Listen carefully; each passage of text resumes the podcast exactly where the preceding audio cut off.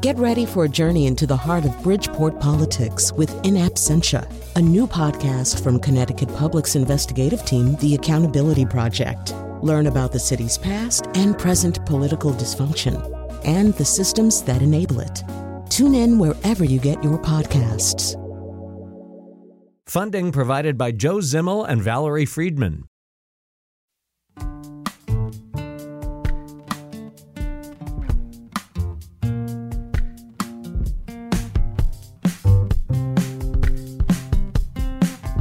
This is Where We Live on Connecticut Public Radio. I'm Lucy Nalpathanchil.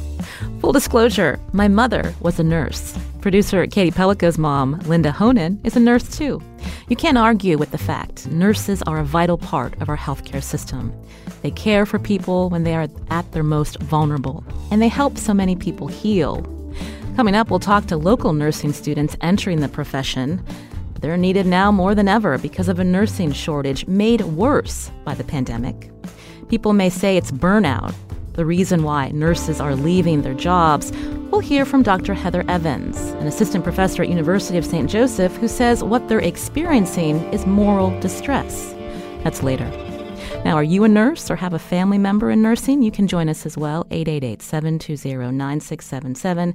That's 888-720-WNPR. You can share a comment on our Facebook page or find us on Twitter at Where We Live. With me now on Zoom is Dr. Theresa Brown, a registered nurse and New York Times bestselling author of The Shift One Nurse, 12 Hours, Four Patients' Lives. Also, the forthcoming book, Healing, out in April. She's a frequent contributor to the New York Times. Theresa, welcome to our show. Oh, thank you for having me. So, you've been a nurse, you've been writing about the importance of nursing for some time. I mentioned a nursing shortage. It's pretty bad now, but this has been a long-standing issue. Why? That is a great question, and it's multifaceted. One thing is, we just don't have enough slots in nursing schools for all the people who want to be nurses. So, people call that a pipeline issue. Um, another problem is as nurses get older, and I think the average age of a working RN is 50 something, um, they retire and then there because of the pipeline issues there aren't enough nurses to replace them. So again it's a supply kind of thing. But the main and pressing reason and the reason that the pandemic really really exacerbated to a very serious degree is a lot of work environment issues that often nurses have to work without enough nurses on the floor. There are incredible burdens of documentation. Um, there's a feeling that you're just one step away from making a mistake that is going to get you in trouble, or much worse, could actually hurt a patient because of the incredible pressure on nurses. And I think a general feeling that it's it's a very hard job but a very rewarding job but the parts that are hard have been getting worse and worse and worse basically because of work environment issues rigid systems demands that everyone do more with less which after a while just that that doesn't work. And um, the expectation that you can be two places at once or oh, we don't have enough aides on the floor today. Well, the nurses can just do their jobs and the aides' job. Oh, the secretary is out, or we decided this unit doesn't need a secretary. The nurses can just answer the phones.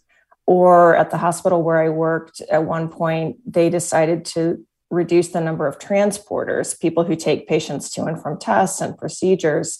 The nurses can do that. Well, that was a disaster because patients hated it because they had long waits but it's just not safe to expect a nurse to be off the floor for half an hour. And he has other patients that need care and attention and need the nurse to be there. So those are a lot of the stresses and as you said uh, moral distress that feeling of not being able to be there in the way that your patients need and you want to be that's why you came to work that's why you're so driven that's what gets nurses out of bed at all weird hours and working 12 hour shifts and then to feel like the pressure in the healthcare system to maximize revenue which also means minimizing the number of nurses is just too great. And, and I should explain what I said about minimizing the number of nurses. So, doctors essentially earn money for hospitals because of the very complicated way that funding in healthcare works, which would be a whole nother session, right? A whole nother hour at least. Um, but nurses are considered a cost to healthcare systems um, because we don't bring in any revenue. So we're the largest labor system in any hospital system, largest labor group, and seen as out and out an expense, right? So if a hospital says, well, we need to really cut our budget, they say, well, can we get rid of some nurses?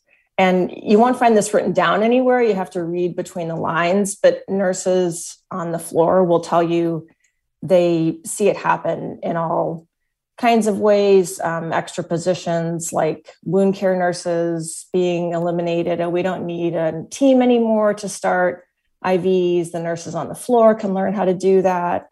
Or once on the floor i was working we had several nurses out on maternity leave and i think someone was on was sick and was on fmla and we were just working short every single day because there's no money to say bring in someone because all of a sudden the floor has five fewer nurses overall Theresa, and, you've really painted a dire yeah. picture. You know, we're going to be talking to local nursing students about why they want to enter the profession. But, you know, this is really troubling when you hear, um, you know, it explained this way. And when we think about how the pandemic has exacerbated this, I mean, you've talked with nurses that have been uh, in these ICUs, uh, you know, during the height of the pandemic, and unfortunately, it still continues. And can you talk, give us some examples of of these compromising experiences they've been in? Yeah, I can. I'll tell one example that I, I spoke with a nurse who was a travel nurse, and she said a, a patient in the ICU suddenly uh, a COVID ICU, a COVID patient, suddenly their oxygen saturations really dropped below normal. And apparently, this can happen a lot with COVID patients. They'll be fine. And then all of a sudden, instead of having a you know 98% oxygen saturation, which is normal, they're in the 70s, which is an emergency. And she said, normally you would go in, you would disconnect the patient from the ventilator, which is breathing for them, and you would put a, what's called an ambu bag, you've probably seen on TV, on the tube that goes down their throat and you would manually send air into the tube. So increase that pressure manually. And she was getting ready to go in and do that. And someone stopped her and said, Don't do that. It's just going to spread COVID everywhere. This was very early in the pandemic. It's going to spread COVID everywhere. We don't know what that's going to do. We can't do that. Don't go in there. Um, and the the weight of having to be in a situation like that is incredible. Um, and I'll, I'll tell one more story. I also talked with a nurse manager who was fairly high up, who said in her hospital there were doc doctors were not compelled to come to the COVID ICUs. They could put in orders from somewhere else, but the nurses were always, of course, expected to show up and you know i just feel like talk about feeling expendable um, that really says it all but but i i do want to say quickly i do still love nursing and it's a great profession. And when i talk to students i tell them something's got to give. You know this is a great job. Patients need you. But let's really start talking about the problems because we need to fix them you're hearing Theresa Brown here on Where We Live. She's a best selling author of The Shift One Nurse, 12 Hours, Four Patients' Lives. She's an RN and a frequent contributor to the New York Times as we talk about the nursing profession, about the nursing shortage that has been a longstanding issue, how the pandemic has exacerbated, and what's driving people to want to become a nurse. You can join us if you're a nurse or a family member is in nursing, 888 720 9677 or find us on Facebook and Twitter at Where We Live. And so when we think about public perception of nursing and how that plays into why some of these issues have not been addressed, Theresa, can you talk about that? Yeah, I think people don't understand what nurses do. And I always give the example of Grey's Anatomy um, because on that show, you know, which has been on TV for years and, and people love it, including one of my daughters, um, the doctors do everything. If the patient is having an emotional issue, the doctor is right there in the room with them. Um, if there's an emergency in a room, oh, the doctor's just out in the hallway and they can run into the room. That is not what actually happens in hospitals. It's the nurse who's the one on the spot um, because doctors they round, they they make decisions about the patient's care. Their job is very, very important, but they are not the presence in the hospital 24 7. That's the nurse. And when I became a nurse and then started writing about nursing, I said to myself, this is my mission. And I, I use those words. I hope they don't sound grandiose, but to really educate the public about what nurses do. And that was a lot of what was motivating me about the shift to, to show all the life in one day and all the responsibility and all the choices that we have to make. And so often i think people don't realize that until they've been in the hospital or someone they love has been in the hospital and then they look around and they say oh wow all this work is being done by nurses. Um, so i put some of the blame on just pop culture you know tv is not real um, and yet it does give us a representation that people take home with them. And at the same time journalists don't often interview nurses. That has changed during covid which i think is fantastic. And there's a feeling among nurses of well i just keep my head down. I don't need to speak up. And that doesn't help us either because I think then even nurses aren't always talking about our challenges. And I can give you a quick example of that. I, wrote a column for the New York Times several years ago called One Nurse's Very Bad Day, which was this really horrible day I had at work, um, which was still very meaningful and but just lots of stress and incredibly busy. And in the comments section, someone said, oh, I'm so glad you wrote this because now I can show it to my husband and he'll understand when I say I had a really bad day. And there were similar kinds of comments. And now my family will understand.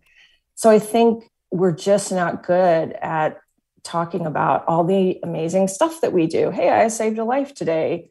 Uh, hey, I, I kept someone from getting a, the wrong medication today. Hey, I, you know, at two in the morning, I was there when someone woke up and they just couldn't stop crying because they're worried they're going to die. I mean, just all the amazing things that nurses do, even we are not so great at telling our own mm-hmm. story.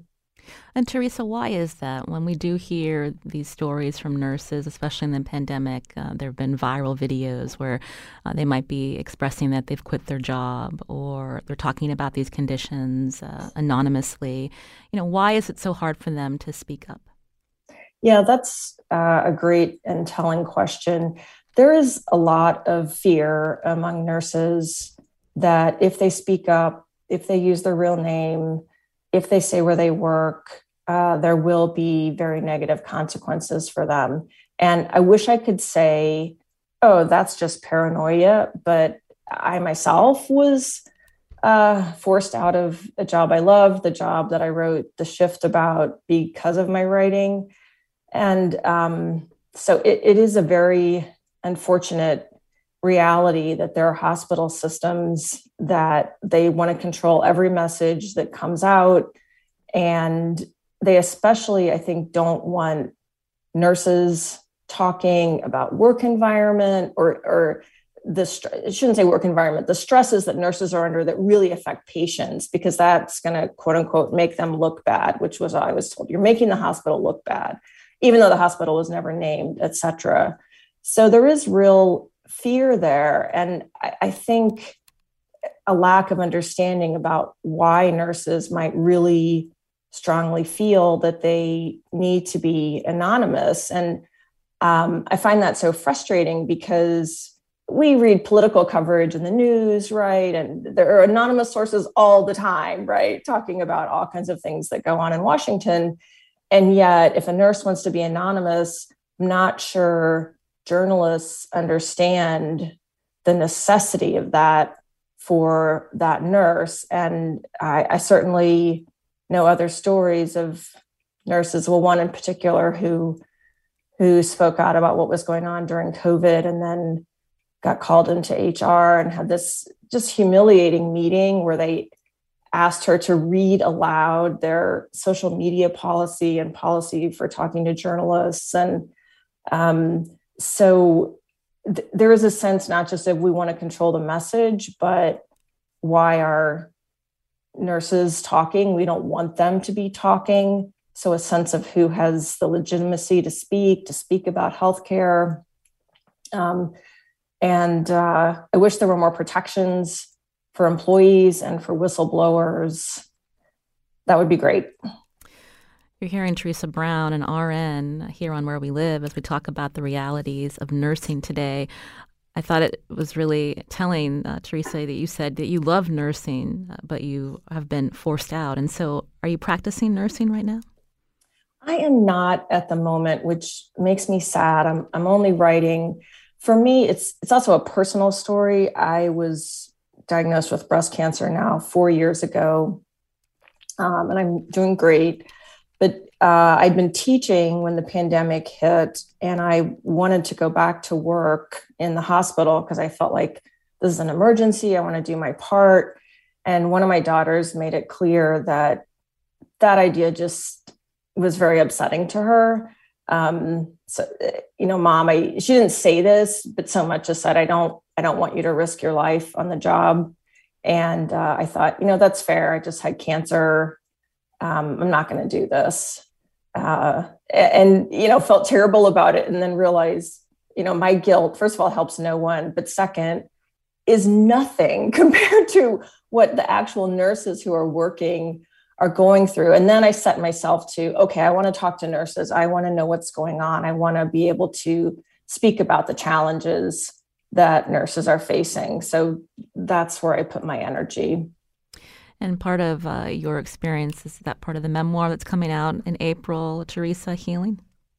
Yes, because I was an oncology nurse, then became a cancer patient, and was uh, terribly disappointed that uh, healthcare often just is not that nice to patients, and uh, felt like a person going through the revolving door uh, with kind of a cash register on the end. Even though we have very good insurance, it didn't cost me a lot, but it just in so many small ways was incredibly confusing, dehumanizing and this is what I discovered. I thought I knew this because I'd worked with cancer patients, but uh, getting a cancer diagnosis is terrifying, to be honest. And I think I'd never quite gotten that because you have to have some sense of a wall uh, to be able to do the job. I, I couldn't come to work every day thinking, wow, all these people are terrified and I have to help them be less terrified. And, you know, that's not sustainable emotionally for staff but i'd also absorb this idea of i know what they're going through well no I, I didn't know what they're going through and the patients i took care of were so much sicker they had a much more serious more aggressive disease than i had. And i was terrified knowing what i know.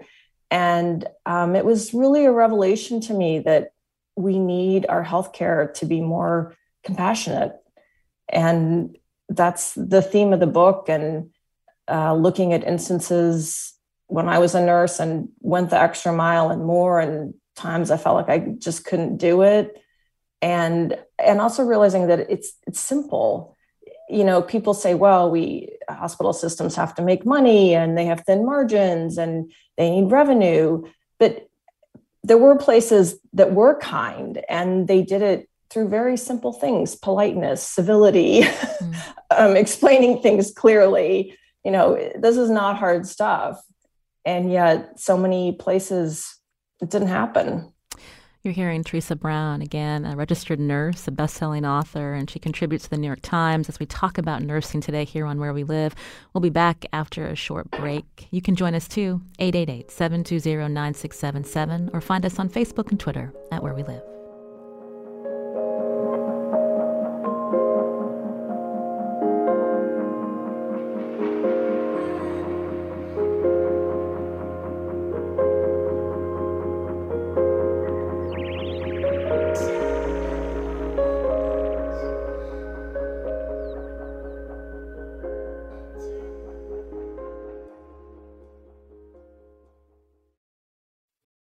Support for this podcast comes from Hartford Healthcare.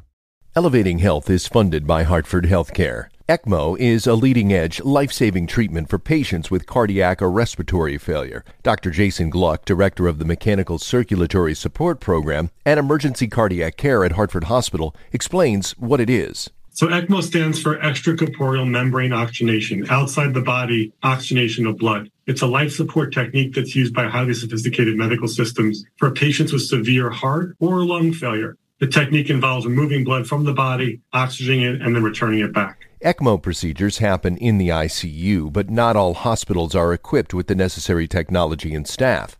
Dr. Gluck describes Hartford Hospital's ECMO Go team. So ECMO is considered when treatments have failed. And in our center, with a special ECMO on the go team, we'll actually take that technology to their hospital and help them out there if they need to to stabilize the patient and then bring them back to Hartford recovery. For more information, go to ctpublic.org slash elevating health. This is Where We Live on Connecticut Public Radio. I'm Lucy Nalpathanchil. You've seen the viral videos of nurses and other healthcare professionals talking about the stress they've been under caring for people in this pandemic. As we heard from guest Theresa Brown, the experiences of nursing staff over the last 20 months have exacerbated the nursing shortage. What's being done to help nurses during this public health crisis? Hartford Healthcare tells us it rolled out a peer support program more than a year ago. Staff are also connected to confidential counseling, and there's a partnership with American Nursing Association's Wellbeing Initiative. We wanted to hear more from nursing educators and local nursing students who are entering the profession. Joining us now on Zoom, Dr. Heather Evans, who's assistant professor at University of St. Joseph's nursing program. She's also a certified registered nurse. Heather, welcome to our show.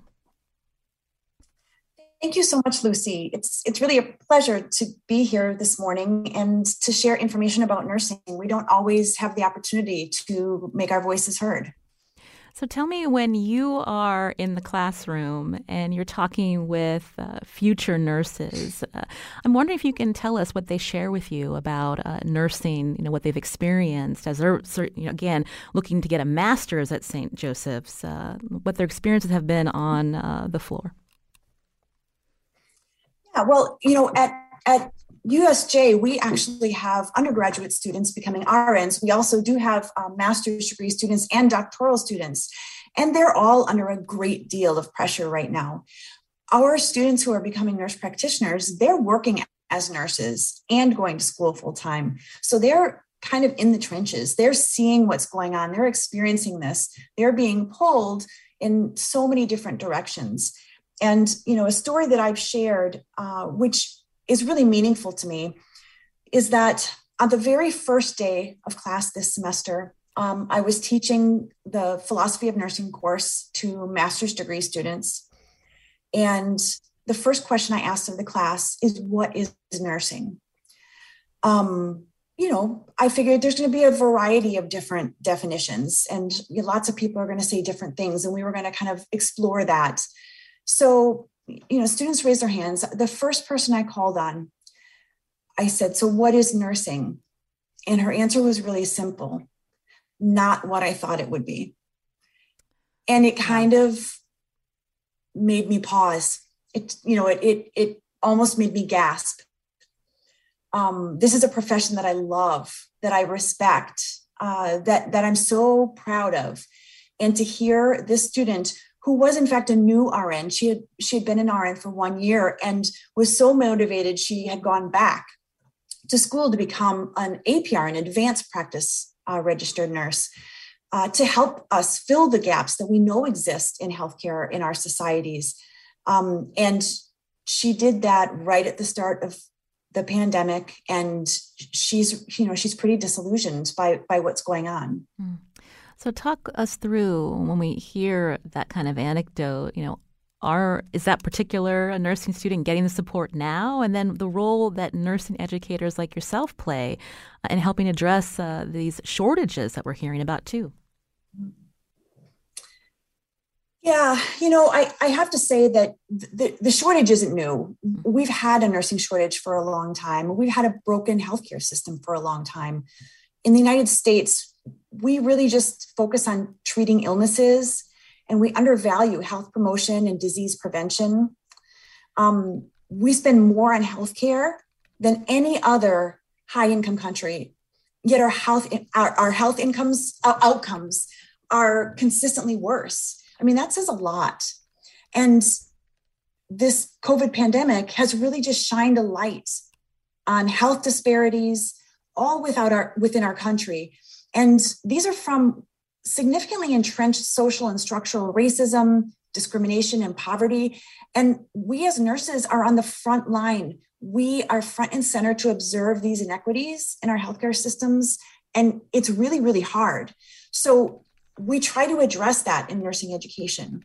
We try to empower our students to understand what is going on and to give them a voice to help them so that as they move into the workforce or as they advance in their role as a nurse or an advanced practice nurse, they can speak up and start to make the changes that are really necessary um, in our in our healthcare system and in our societies. Um, we know we have trouble uh, recruiting students, um, especially students from diverse and underrepresented populations. We have to get better at that. Having said that, we just don't have enough ability to train the, the nurses we need. Um, Can you quantify you that for us uh, when we think about uh, the, the nursing programs in our state, the number of applicants you're getting, and how many actually get a seat, Heather?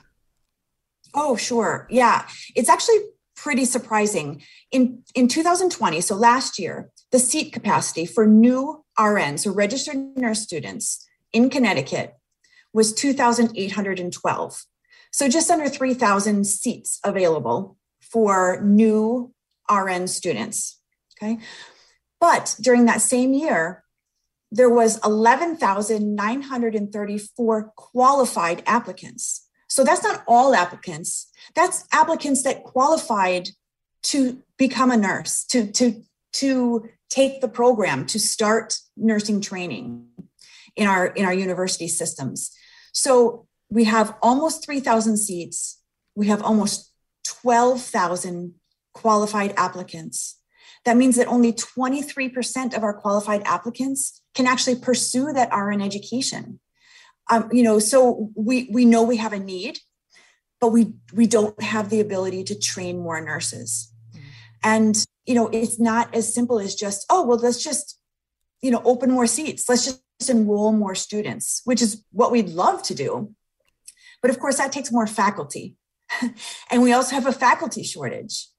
Um, 39 full-time faculty positions are vacant in Connecticut for our just for our RN programs. And that doesn't even account for our other nursing programs or advanced practice nursing programs.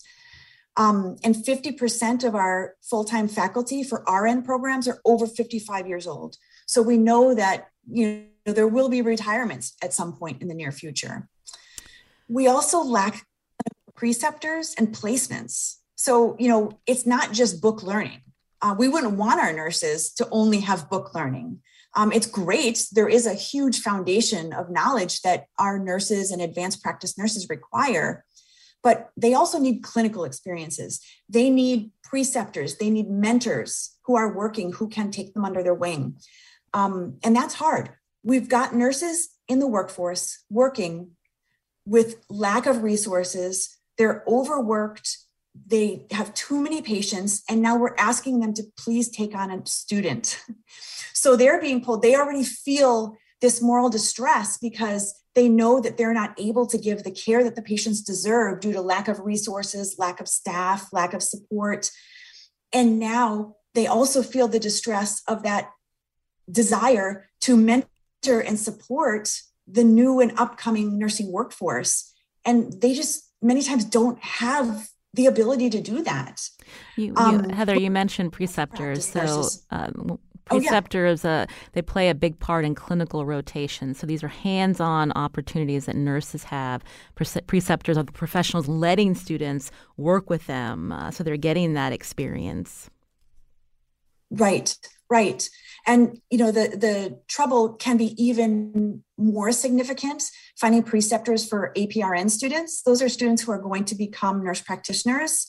Um, because they need to do their preceptorship. They need to be in clinical with another APRN or an MD or you know a physician in their uh, specialty areas and again th- that's really difficult to find but in addition there those same preceptors can also precept pa students and medical students and sometimes other students like um, physical therapy students or things like that.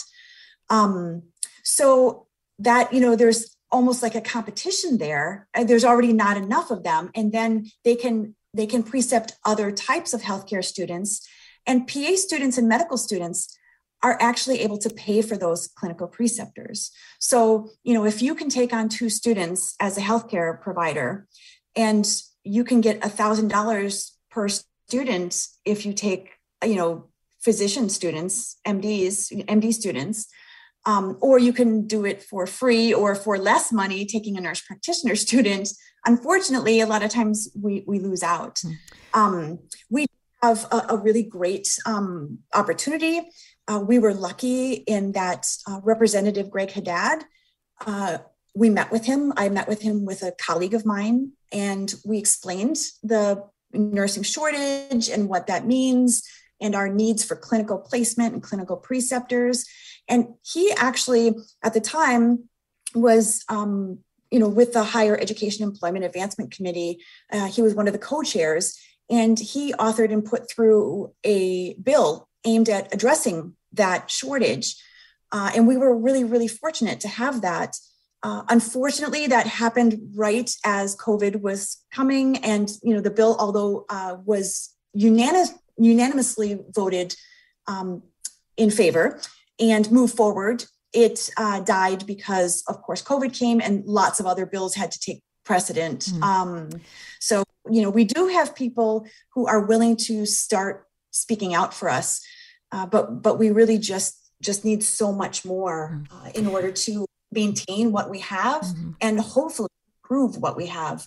You're hearing Heather Evans, who's an assistant professor at University of St. Joseph's nursing program. I wanted to bring into our conversation a USJ nursing student who's getting her master's, Victoria Rufa. Victoria, welcome to the show.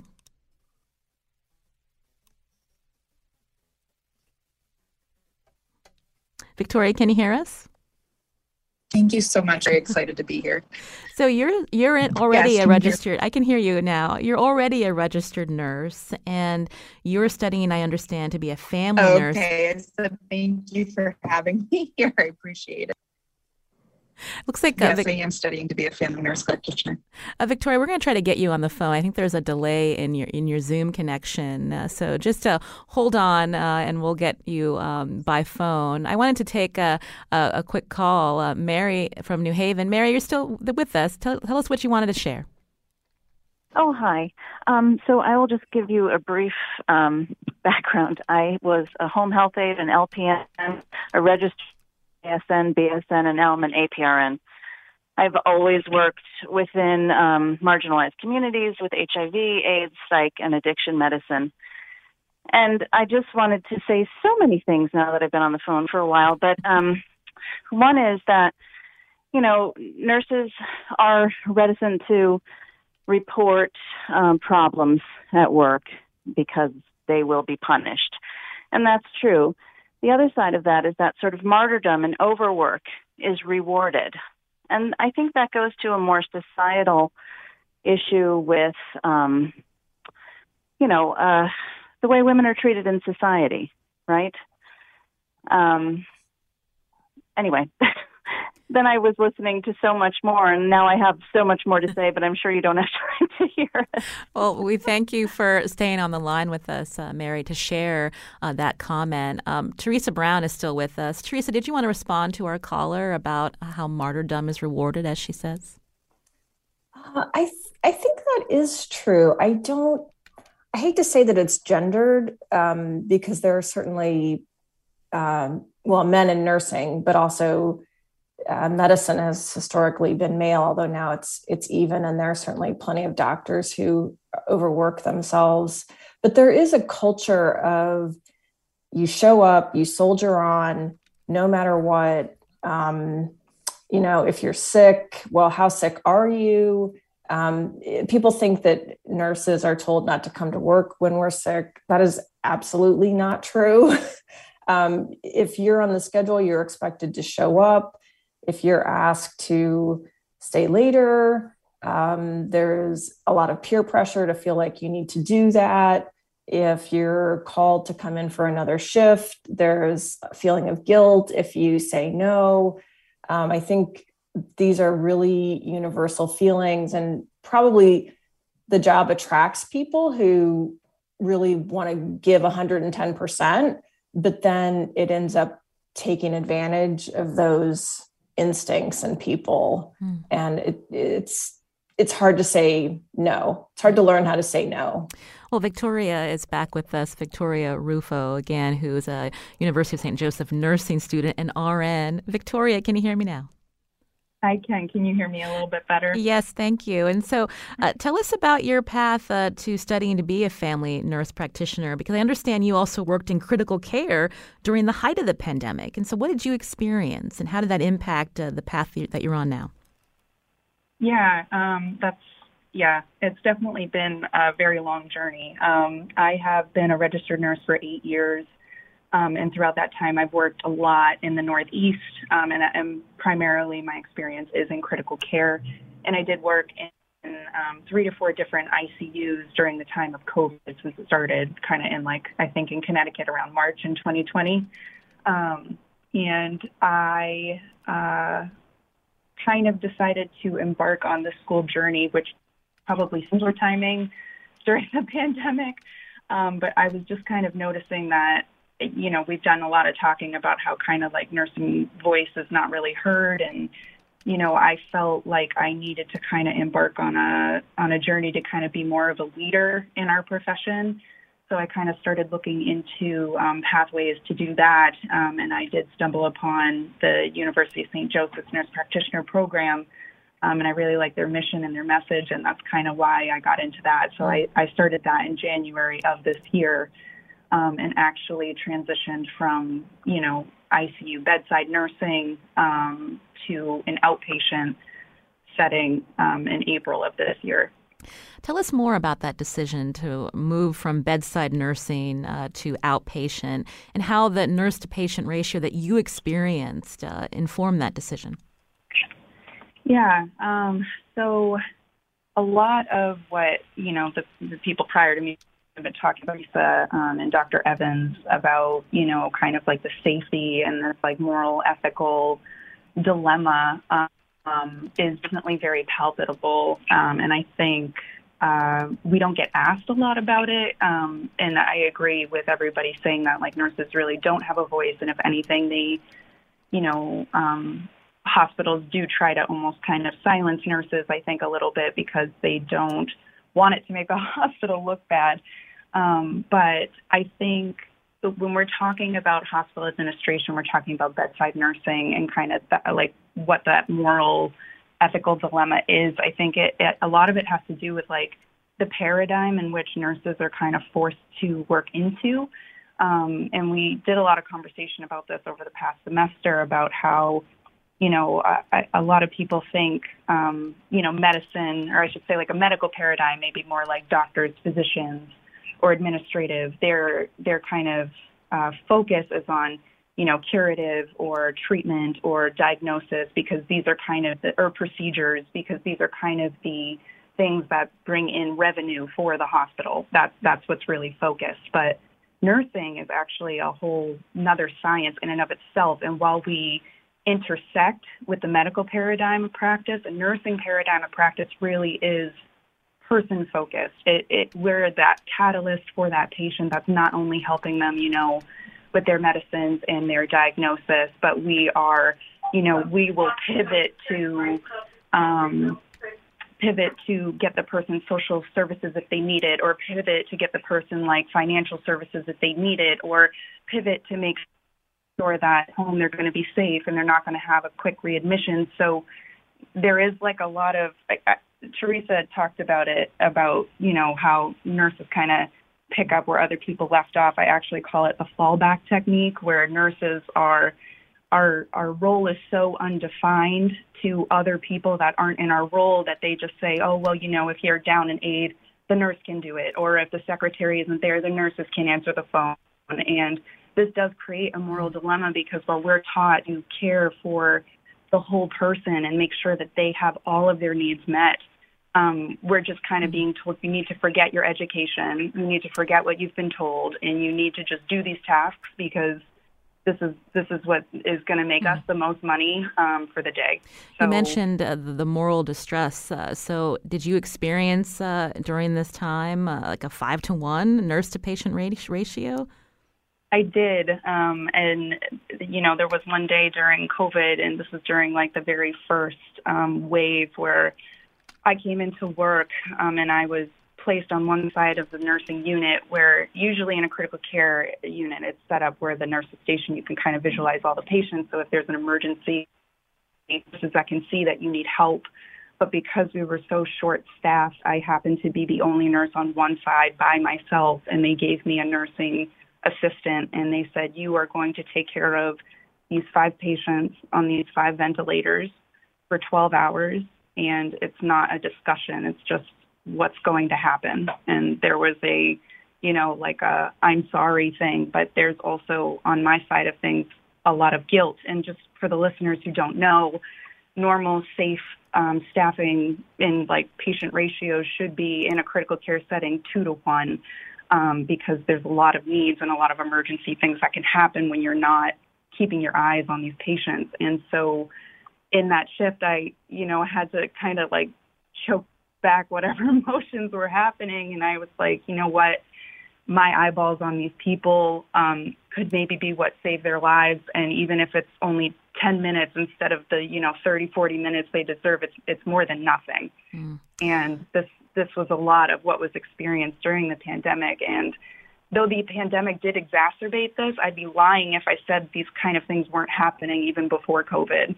You know, it's wow. not it's not rare to come in and them to be like, you know, we're short staffed. You need to take three vented patients today, which is very unsafe.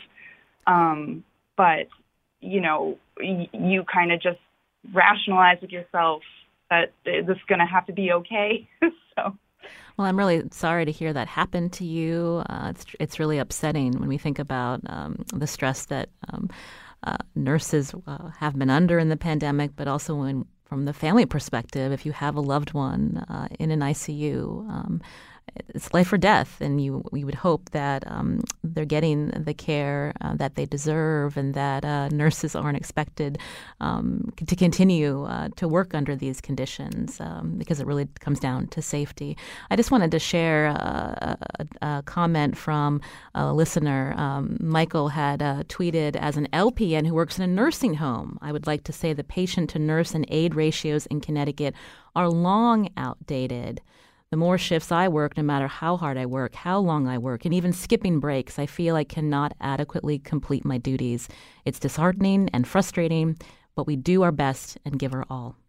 Um, I wanted to uh, thank Victoria Rufo again for joining us in RN, a first year student getting her master's at University of St. Joseph.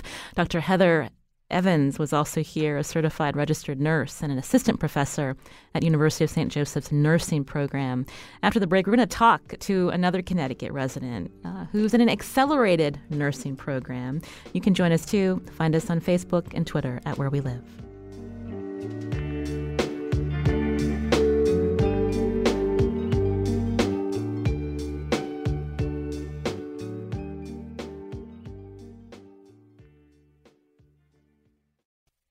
This is Where We Live on Connecticut Public Radio. I'm Lucy Nalpathanchil. We're talking about the nursing profession today.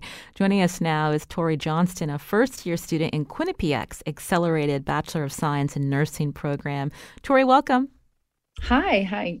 Good morning, I, everyone. I understand you're a recent arrival to Connecticut and you were a nurse's aide before, I believe. So, talk about this transition uh, to become, I believe, a registered nurse. And, you know, we've heard about a lot of the challenges in nursing. What excites you about uh, this field?